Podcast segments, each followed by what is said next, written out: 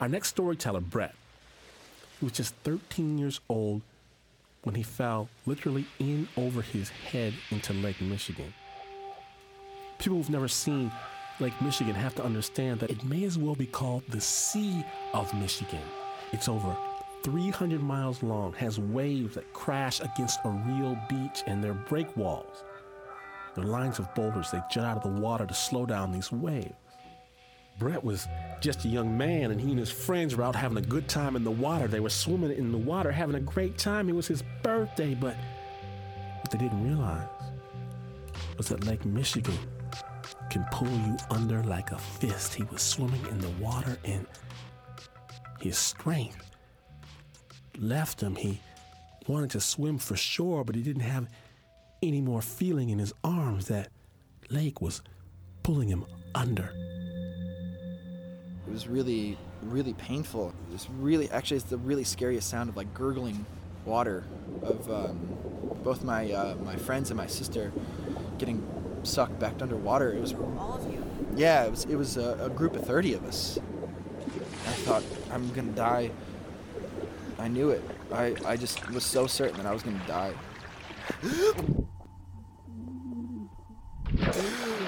I wasn't ready to die. I tried as hard as I could to paddle. I tried as hard as I could to hold my breath. It didn't matter what you did, like the water was so strong, it was so powerful that it hit your stomach in such a way that it pushed all the air out of your chest. I thought, I can't stand this anymore. I, I grabbed onto so many slimy rocks, so many slippery bumps, and it was cutting me, and it, it hurt, and I felt sick, and I thought, I can't take it and um, I started getting hit up against these rocks really hard. I would try to grab onto them and, and hug them like a tree stump or something, but they were so slimy and the, and the wave was so strong it'd pull me off of them. And I'd get ripped down along the rocks even farther and farther, and it hit my chin and it hit my chest and my knees. And when I was there about to die, literally, I mean, not even kidding you, about to die, and I was on the last rock of that wave breaker. I remember trying to swim and my arm just bent over this rock perfectly. The last rock. The very last rock. And it, it was just about to slip. And I remember this this clamp holding onto my arm. He heard a voice yell. Grab onto me, grab onto me. And I, I grabbed onto his hand really quick. And he had my wrist and he pulled me. And it actually actually hurt worse because I was already bleeding. But he pulled me off this rock and there was all these clams or shells or something. And they're all they're all like razors. And he said, You're okay. I've got you, you're okay. I had no idea that someone could run down that pier as fast as he could because because I mean think of it. Think of you laid out a line of ice cubes across your counter and you had to make someone run across those things. That's what it was like. It was running across a bunch of boulders that were odd shaped and somehow meshed together in a perfect puzzle. Slippery, filled with water. He ran all across the entire thing. You know, it's a miracle. He had all this this, this awful blood running down his thigh and his knee was so cut up. It was so open. You could see his bone. I remember thinking, "You're not okay, man. You know why did you do that? You're not okay." He hugged me. it's sad. It's sad saying it because it makes me want to cry. But he hugged me, and I thought I was still in the water because I could feel the, how cold I was and how wet I was. I was just bloody. Oh my god, I was just bloody. It turned out that the man had pulled out five of the kids, the weakest ones, the ones who were about to be swept into the lake.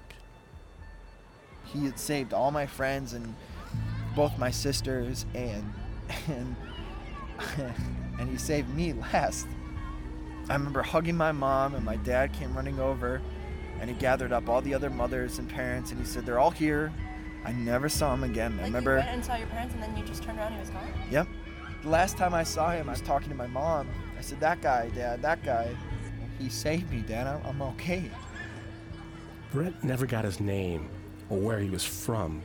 So, somewhere out there, if 13 years ago you saved five kids from Lake Michigan and you've got a scar on your knee, know that here, there's a man who'd like to say, Thank, Thank you. you.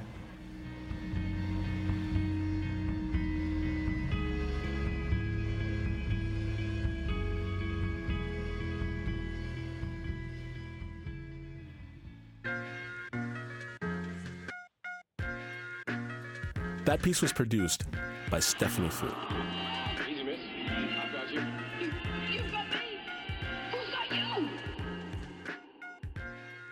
Brett Tinnis is now an actor.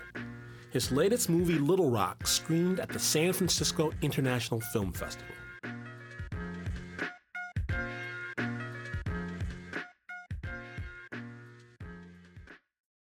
You are listening to Snap Judgment, and to hear more stories, visit snapjudgment.org.